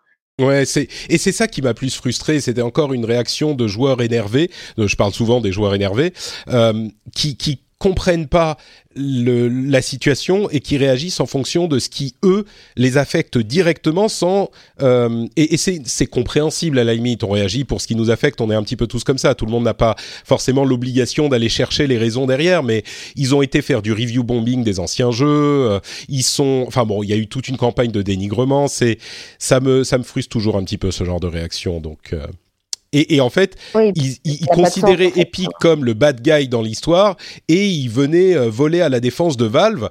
Alors que encore une fois, euh, c'est Valve qui tient tout le monde en otage parce que c'est à la fois les joueurs qui sont obligés d'utiliser Steam et les développeurs. Il y a beaucoup de gens qui disent ah les utilis- les consommateurs c'est machin. Les consommateurs c'est oui bien sûr les joueurs, mais dans le cas dans le cas des euh, stores euh, en, en ligne de jeux vidéo, les consommateurs, c'est aussi les développeurs. Et eux aussi, ils sont clients de ces stores et ils ont des conditions qu'ils sont plus ou moins obligés d'accepter et qui peuvent leur, convenir plus ou moins aussi. Et, et là, Valve dictait sa loi. Donc, voir les, les joueurs, euh, parce qu'ils ont une petite contrariété qui, oui, je comprends que c'est une contrariété, mais enfin, faut pas déconner, je suis désolé, installer un autre euh, launcher, c'est pas la fin du monde. C'est une contrariété que je ne veux pas diminuer, c'est effectivement un petit peu chiant, mais c'est pas que on leur a dit euh, vous êtes obligé de jouer sur PlayStation par exemple, euh, avec une manette Non, que vous aimez pas, tu vois, c'est Bref. Moi, ça me semblerait vachement plus noble que des que genre Core Media. Alors, ils le feront pas hein, parce que c'est une prise de position. Mais si demain, tu as un très gros jeu qui dit bah, écoutez, nous, on a décidé d'être sur Epic. Certes, il y a de l'argent en jeu, mais pas que pour ça. Parce qu'on trouve que le monopole, c'est bon pour personne et que la seule manière de lutter contre ce monopole, c'est disperser plus de joueurs. Et pour l'instant, la seule arme, c'est l'exclusivité sur d'autres plateformes. Discours en termes d'impact et en termes de couilles, Ouais. ce serait quand même vachement plus classe que, que simplement dire ah ben on retire notre jeu, maintenant on va juste là-dessus. Mm. Sais, Il n'y a pas d'explication, il n'y a pas de communication, il n'y a pas d'engagement en fait. Là, c'est juste une C'est vrai qu'ils de- auraient pu Mm. ils auraient pu mieux gérer la chose aussi de leur côté, c'est vrai. Oui, Euh, effectivement, l'engagement c'est bien, mais là pour l'instant, ça n'a aucun rapport avec l'engagement, avec le monopole à- de la façon de penser. Le seul truc qui en a en jeu, c'est de l'argent en fait. Donc, Ah mais bien moi, sûr, non rend- mais je je je, le- je suis sûr que euh, euh, genre euh, Koch Media et euh, Deep Silver et ils ils ont pas réfléchi forcément en termes d'effets à long terme sur le monopole. Euh, c'est juste que la situation de monopole fait que une société comme Epic est obligée pour arracher de la part de marché à, Valve d'utiliser l'arme euh, un, un- un- un petit peu gênante de l'exclusivité. C'est et puis bon, en- enfin franchement, euh, les je vais peut-être me faire des ennemis, mais les joueurs PC qui viennent nous pleurnicher pour des questions d'exclusivité alors qu'ils ont juste à installer un truc, alors que dans le monde des consoles, on sait que c'est un, un, un outil, euh, voilà, c'est un outil normal, naturel, classique. euh, L'exclusivité, c'est pour promouvoir ta plateforme. Et bon, Bref, encore une fois, euh, toutes ces réactions me paraissent un petit peu immatures, mais il y a beaucoup de ça qui est aussi dû au cas particulier euh, de Metro Exodus, qui est traditionnellement cette, euh, qui a toujours été sur Steam, parce que de fait c'était la seule option, et qui était en précommande, etc. Donc je comprends que ces, ces, problèmes rentrent en ligne de compte aussi. Bon, bref. Avançons avec un autre sujet business, comme je disais. Activision Blizzard serait en passe d'annoncer des euh, euh, une série de licenciements euh, avec Bon, on aura les détails demain, donc au moment où vous écouterez euh, cet épisode, ça sera déjà détaillé, donc je vais peut-être pas passer trop trop de temps dessus, mais on sait qu'il y avait euh, des rumeurs de problèmes chez Activision Blizzard depuis un bon moment, et il semblerait que ça se concrétise aujourd'hui avec, enfin demain, avec cette série de licenciements. Euh, J'en avais beaucoup parlé ces derniers temps donc j'en parlerai peut-être au prochain épisode quand on connaîtra les détails. C'est difficile de dire exactement ce qu'on pense quand on ne sait pas exactement de quoi il s'agit. Euh, J'irai quand même deux petites choses. Évidemment, euh, moi je suis euh, historiquement lié à Blizzard parce que j'y ai travaillé et j'aime beaucoup leurs jeux. Et j'avais commenté euh, sur ces choses-là auparavant. Euh, ce que je dirais là-dessus, c'est que moi, ce que l'une des choses importantes que j'avais commenté, c'était que le fait de réduire les coûts pouvait être compréhensible si on n'a pas de grosses sorties qui arrivent du côté de chez Blizzard et que la manière dont ils réduisaient les coûts, c'était des départs volontaires euh, encouragés par euh, des sommes d'argent substantielles. Et moi, je, ce que je disais, c'est que si tu veux réduire les coûts, bah, la meilleure moyen, le meilleur moyen de le faire, le, la manière la plus saine, c'est justement des départs volontaires pour des gens qui ont peut-être envie de faire autre chose, qui sont là depuis longtemps, etc., que tu payes en plus. Donc pourquoi pas euh, Là, c'est évidemment une situation complètement différente. Ça sera sans doute des licenciements. On espère qu'ils seront pas secs, mais en plus, on, on imagine qu'on parle euh, de euh, cas aux États-Unis où on a des problèmes, là on parle limite de politique, mais où on a des gros, euh, des conditions complètement différentes, où les licenciements peuvent se faire sans aucune euh, obligation de, l'employeur, où on n'a pas de protection sociale que nous on a euh, évidemment en, Europe et en particulier en France. Donc je crois qu'on va appréhender la chose de manière très différente chez les Européens et chez les Américains.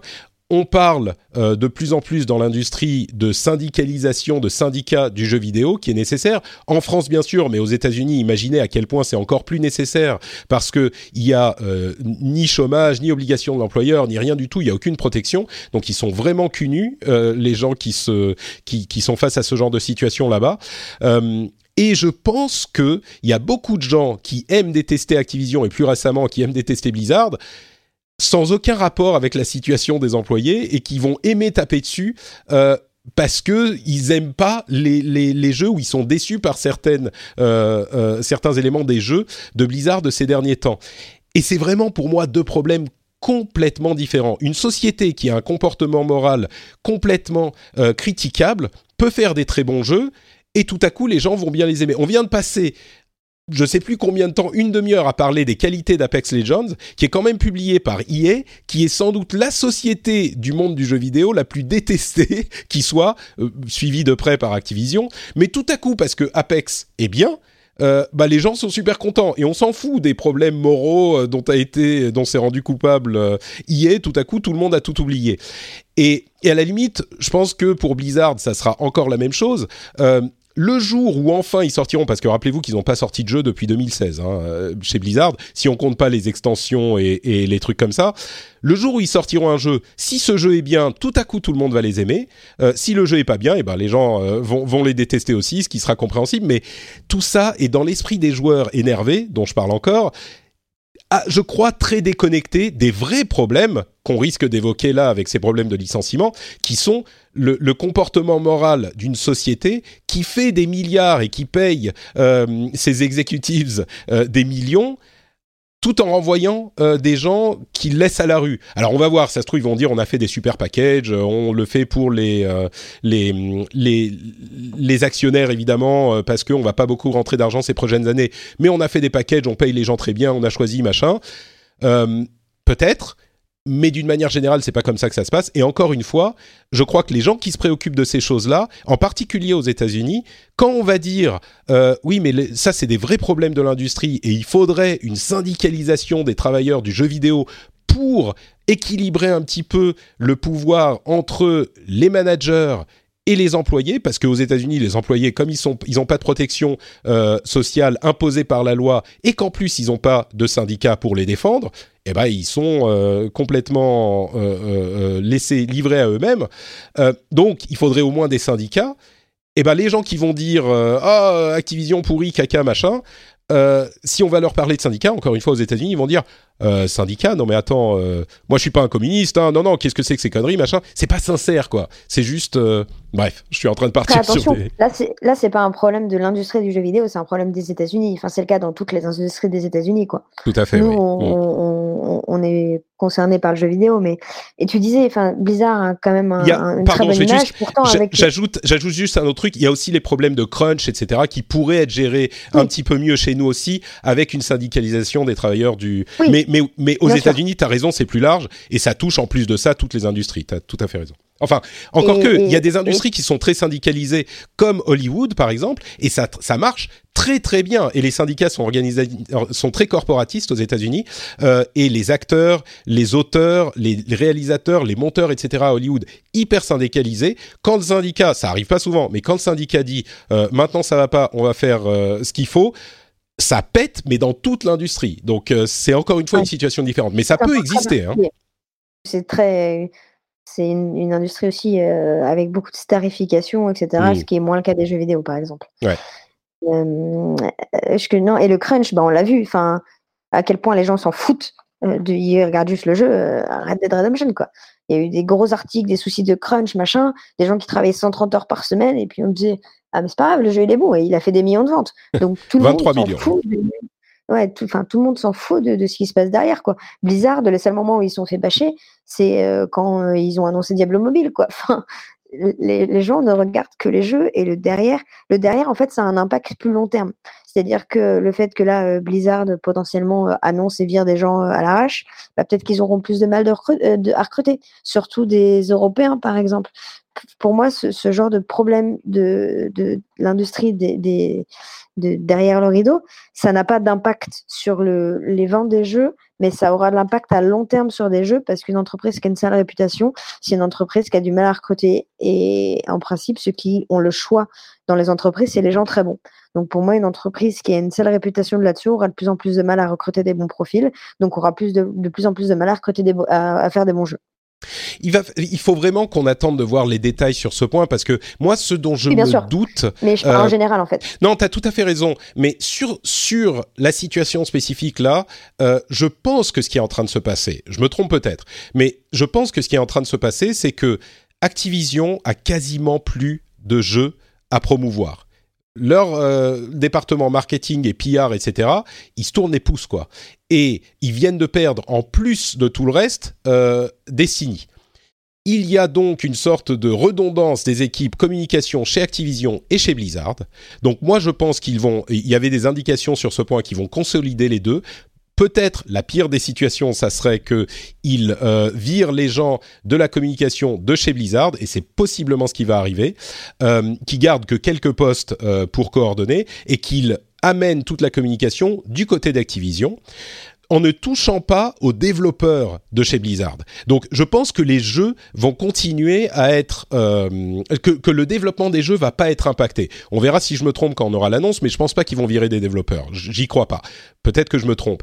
Mais c'est ça peut quand même avoir un effet négatif parce que l'une des caractéristiques de Blizzard qu'on avait depuis longtemps, c'est que il y a un équilibre hyper important, qui est même euh, biaisé en faveur du développement, entre le développement et le marketing. C'est vraiment le, traditionnel dans les entreprises, la force du produit et la force de la communication.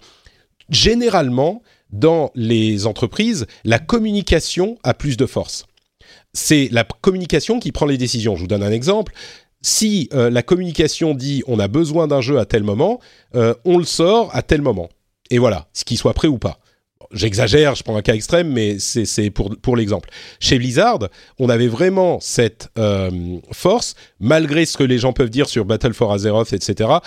Je vous assure que c'est pas comme ça que ça marche. Chez Blizzard, c'est le développement qui euh, décide. Alors évidemment qu'il y a de considérations à prendre en compte sur euh, le, calendrier, etc. Mais c'est le développement qui décide.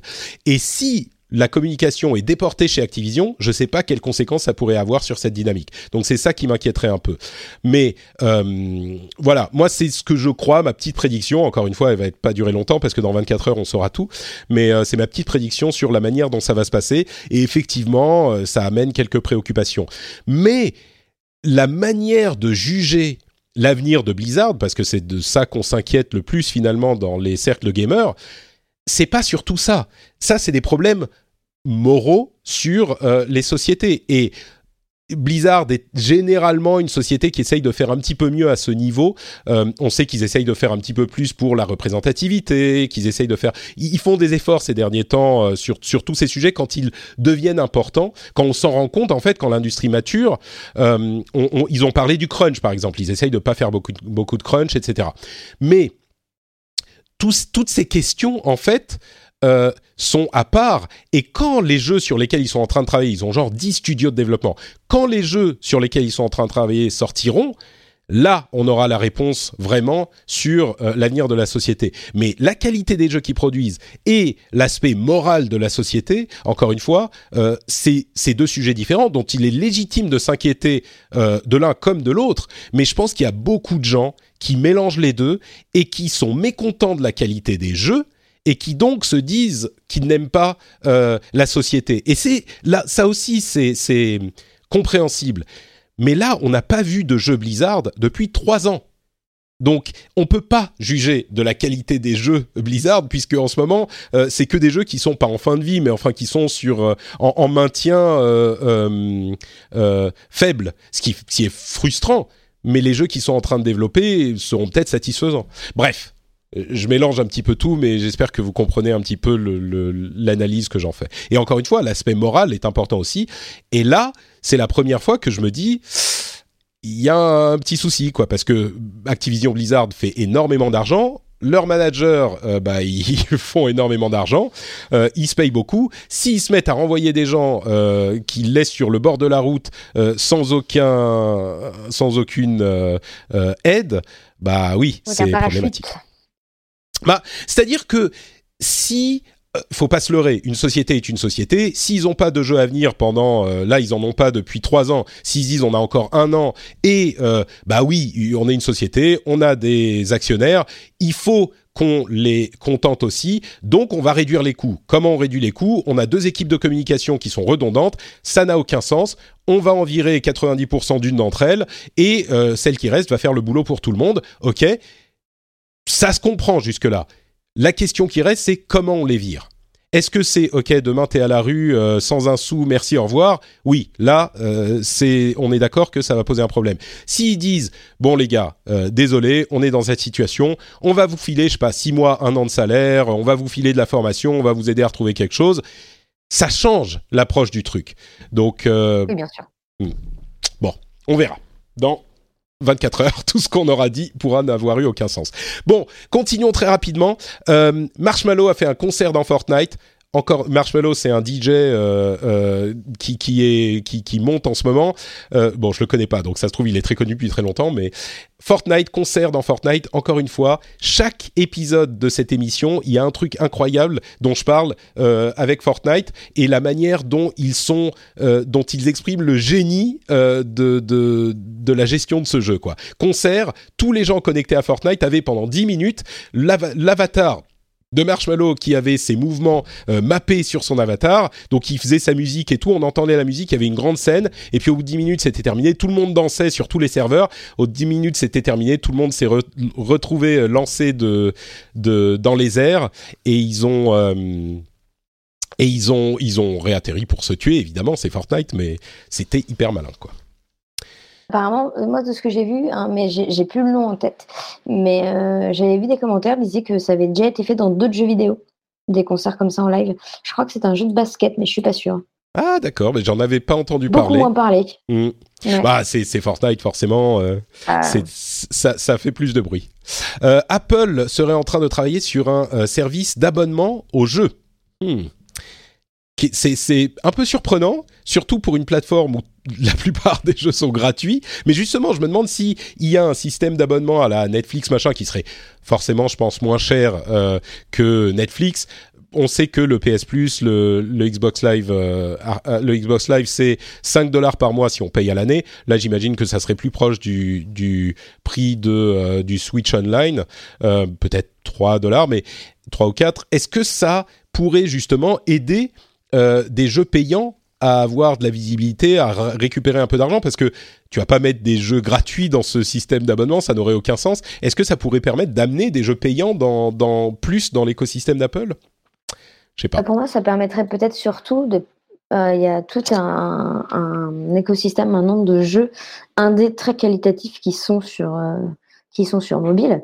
Je pense à des Florence, je pense à des Another Lost Fun, etc. Qui, pour le coup, euh, pourraient, euh, pourraient se faire davantage connaître avec ce système d'abo. Après, moi, j'ai toujours peur sur un système d'abo, c'est comment on rémunère les gens, en fait.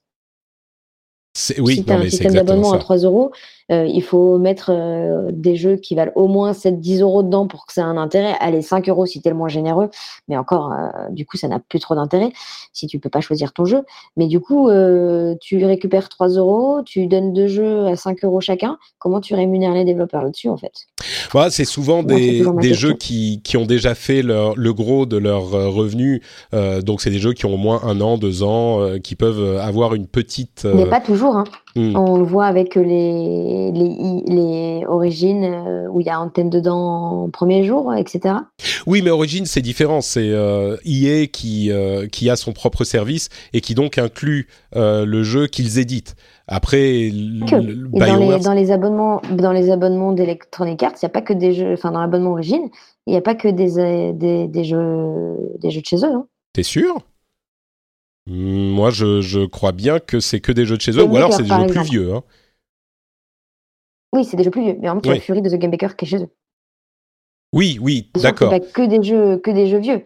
Mais oui, si, mais fait, tu vois, Fury, il a, il a quoi, deux ans, trois ans euh, C'est. Oui, mais tu vois, enfin, pour l'instant, c'est pour l'instant, c'est comme ça, et on est au début de ce système-là, euh, Mm. qui dit que dans 5-6 ans, la, ce sera plus, euh, enfin, dans 10 ans, 15 ans, l'écosystème sera pas, on n'a que des abonnements et, euh, et on achète plus C'est le problème. C'est exactement le problème, effectivement. Euh, quelle est le, la manière dont l'écosystème évolue S'il y a tellement d'abonnements que du coup, euh, c'est plus intéressant d'être abonné à trois, quatre services différents. Et, et de plus acheter ces jeux. C'est certain que ça, d'autant plus que Apple euh, y, y réfléchit. Et ils auraient aussi un service de streaming, donc il rentre. euh, Ça serait, on ne sait pas si ça serait en streaming ou pas en streaming, mais donc ça rentre euh, euh, encore dans cette tendance de l'abonnement pour tout. Ouais, ça c'est une question euh, qui est compliquée. On ne sait pas vraiment ce que ça va donner. Euh, je vais juste dire un, nom de jeu, Auto Chess. Euh, Auto Chess, c'est un jeu qui est, enfin c'est un mode de Dota 2 qui a énormément de succès, qui est une sorte de mix entre jeu de cartes et Tower Defense, et que, que enfin jusqu'à ce que Apex Legends sorte, tout le monde en parlait, et, et j'ai l'impression, je me demande si Apex Legends ça a pas tué un petit peu le momentum de Auto Chess, mais c'est un, un truc en développement qui est pas euh, hyper euh, euh, bien fini encore, mais euh, dont il n'est pas impossible qu'on réentende parler comme un jeu euh, euh, bah, indépendant justement assez bientôt. Moi, je pense que, enfin, ça fait tellement de bruit qu'il est possible qu'il le peaufine et qu'il sorte en, en jeu standalone, quoi. Je voulais le mentionner parce que j'en ai beaucoup entendu parler. Euh, Quantic Dream, euh, dans, à, à la rubrique euh, Toutes les sociétés du monde sont en train de euh, euh, recevoir des capitaux chinois. Euh, Quantic Dream a reçu un investissement important de NetEase euh, pour ses jeux pour les prochaines générations. Et donc, évidemment, ils seront plus exclusifs Sony. Euh, donc voilà, NetEase, encore eux, entre NetEase et Tencent, euh, on a à peu près l'ensemble des jeux du monde. Pardon? C'est-à-dire pour une fois que ce n'est pas Tencent. Ouais, c'est ça. Non, mais c'est l'un ou l'autre, hein, de toute façon. Euh, PlayStation Plus, on parlait des abonnements. Euh, ce mois-ci, ne ratez pas les jeux proposés sur le st- PlayStation Plus si vous y êtes abonné. Hitman et For Honor, euh, qui sont des, des, jeux hyper appréciés que vous pour lesquels vous pourriez jouer entre guillemets gratuitement. Et vous avez en plus 100 gigabits sur votre cloud storage pour vos sauvegardes. Je ne sais pas qui utilisait les 10 gigabits, mais maintenant vous avez 10 fois plus. Donc voilà. Euh, quoi d'autre, quoi d'autre? Allez, on va conclure avec le pass culture euh, du gouvernement, euh, avec lequel vous pouvez acheter des jeux vidéo. Vous connaissez peut-être le pass culture, c'est un, pass, enfin une somme de 500 euros euh, qui est donnée euh, à tous les jeunes qui ont 18 ans, euh, qu'ils peuvent utiliser. Alors soit pour aller dans des musées, voir des expos, etc. Là, il n'y a pas de limite. Soit sur des abonnements en ligne ou des des jeux, ce genre de choses. Là, il y a des limites. Genre, on peut pas faire plus de euh, 200 euros par catégorie. Et on a eu la confirmation que euh, ça pouvait être utilisé pour les jeux vidéo qui euh, participent à ce programme, sauf que euh, visiblement il n'y a pas d'argent qui est reversé aux sociétés qui sont incluses dans le programme. Donc Bon, ça concerne que des sociétés françaises qui ont été, qui ont bénéficié du, euh, de l'aide du CNC visiblement. Euh, donc il y aura pas de, euh, enfin de GTA, de Fortnite, de Apex Legends, etc. Mais le truc que je comprends pas, c'est euh, en fait, les sociétés doivent fournir gratuitement le code de téléchargement et ils reçoivent pas l'argent. Donc, qu'est-ce qui se passe En fait, dans cette histoire? Je comprends pas bien. Le problème, le problème vient que le pass culture a décrété que tous les contenus numériques qui étaient présents dessus, ils ne reverseraient pas d'argent. C'est-à-dire que c'est pareil pour la presse. Si euh, on, dans le pass culture, on peut s'offrir un abonnement, c'est Ca- Canard PC qui avait soulevé ça sur leur Twitter. S'ils veulent mettre l'abonnement de Canard PC sur le pass culture, par exemple, si c'est l'abonnement numérique, ils ne recevront pas d'argent parce que c'est numérique, donc ça ne leur coûte rien. Euh, Ah, donc l'idée est que ça leur choses, coûte quoi. rien? Enfin, c'est en ça fait, la euh, logique ouais, du truc? c'est du virtuel, il n'y a pas de coût, euh, coût obligatoire, quoi. Mais le, le- on le est d'accord. du, euh, du parce qu'il n'y a pas de production physique, ça coûte rien, parce que les gens qui créent la chose derrière, on ne les paye pas. Mais, Mais- le, mais non, le- en fait, le ça- truc, c'est que, disons, mon pass culture, j'ai 500 euros de pass culture. Il y a un jeu qui coûte, euh, je sais pas, 30 euros.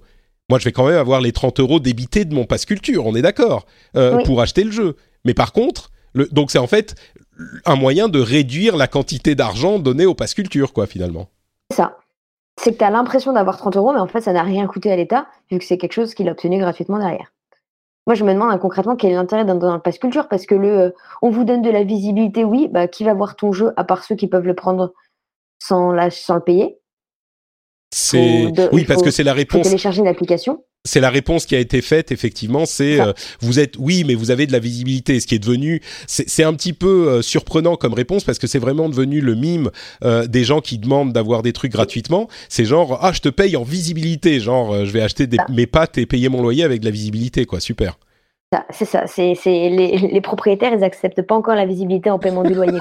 Mais, Ce qui serait pas mal. mais non, mais et que le gouvernement contribue à ça, c'est assez hallucinant euh, pour moi, quoi. Enfin, encore une fois, ça relève quand même.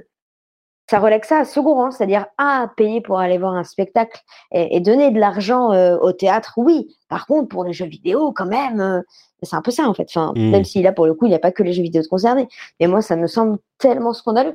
Mais je pense que le résultat, ça va être très simple. Hein. Je vois pas quels jeux vidéo vont se mettre là-dedans, quoi. Même les jeux vidéo français. Enfin, si, ceux qui ont quelques années, et qui, qui ont envie que les gens jouent à leur jeu parce qu'ils trouvent ça cool et qu'ils sont peut-être pas vendus. Mais à part ça, il y aura rien, quoi. Ouais, ouais. Et tu disais, c'est la même chose pour la presse. Est-ce qu'il y a des, est-ce qu'il y a des offres d'autres types de, de publications, genre, je sais pas, Le Monde ou Le Figaro, ou c'est pas considéré comme culturel D'accord. Je sais pas si du coup ils ont fait ça, mais apparemment, euh, ce que ce que ce qu'avait soulevé Canard PC, c'est que si tu mettais un abonnement presse en ligne, vu que en fait de base le, la réglementation, alors là encore une fois, je dis ce que j'ai compris Je suis pas sûre à 100%, mais ça serait que tous les contenus numériques a un reversement de la part de l'État.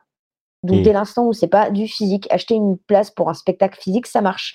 Mais tu euh, sais, payer, ça voudrait dire que payer pour une vidéo, dans cette logique, payer pour une VOD d'un film ne marcherait pas non plus. C'est déjà ça, c'est tout un problème à la base.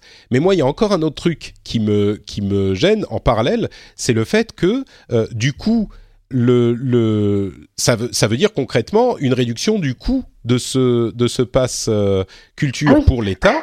Euh, si à la limite ils avaient voulu faire ça, genre on vous fait un bouquet euh, gratuit en plus de tout ce qu'on donne, ou même, disons, ils auraient réduit, je sais pas, à 400 euros euh, le pass culture, et ils auraient dit en plus de ça, tout le monde a droit à 100 euros de valeur de d'abonnement à tel truc et tel truc pour les, les, publications et les jeux vidéo et les trucs en ligne et les trucs numériques qui participent.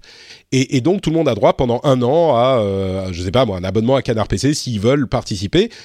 Mais on dit pas, on donne 500 euros, et puis vous pouvez vous abonner à Canard PC qui coûte, euh, je sais pas, 50 euros euh, pour cette formule d'abonnement. Donc on vous débite les 50 euros de votre passe culture, donc il vous, il vous en reste plus que 450 mais par contre, Canard PC va pas toucher les 50. Donc. En fait, ce qui est très sale, c'est que ça donne l'impression à la personne de le payer et de rémunérer les créateurs derrière, alors qu'en fait, pas du tout. Ouais, ouais. Bon, donc.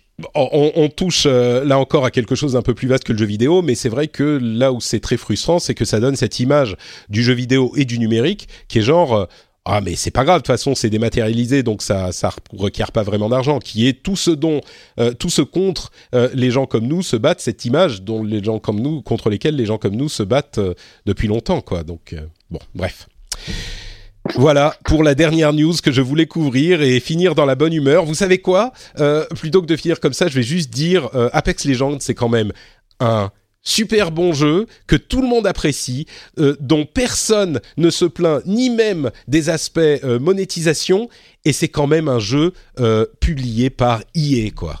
Et EA est en train d'avoir un buzz hyper positif sur un jeu qui n'existait pas la semaine dernière c'est quand même une preuve que euh, tout peut arriver dans ce monde et même le meilleur. Donc euh, ça, ça me donne le sourire. Moi, je suis quand même hyper content de, de, cette, euh, de ce nouveau développement, quoi.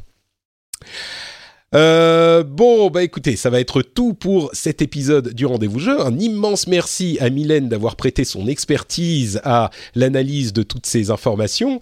si les gens veulent un petit peu plus, est-ce que tu as des endroits en ligne dont tu pourrais nous parler pour qu'ils y aillent? Mon Twitter.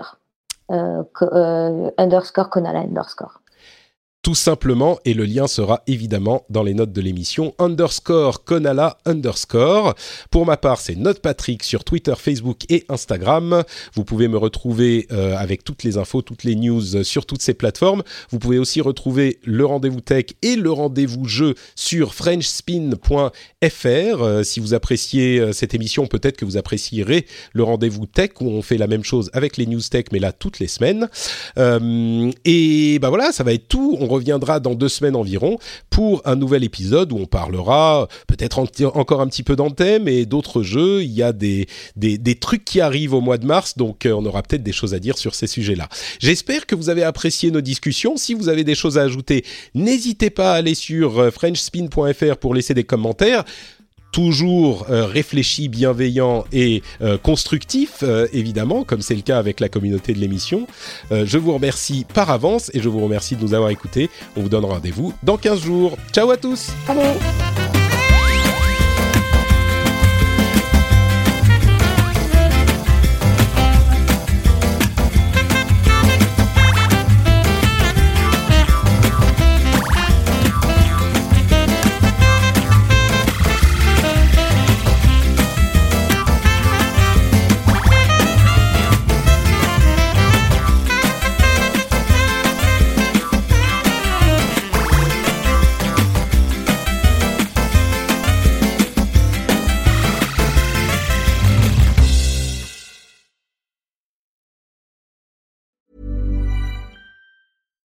Hi, this is Bachelor Clues from Game of Roses, of course, and I want to talk about Club Med. Everybody knows Club Med has been the pioneer of the all inclusive resort since 1950, with almost 70 resorts worldwide, ranging from beachside destinations in the Caribbean and Mexico to exotic locations like the Maldives and Morocco, or even the mountain destinations like Japan and the European Alps. Dine on delicious gourmet cuisine, enjoy more than 20 activities, and make memories with your family. For more information, visit clubmed.us or call 1 800 Club Med or your travel advisor.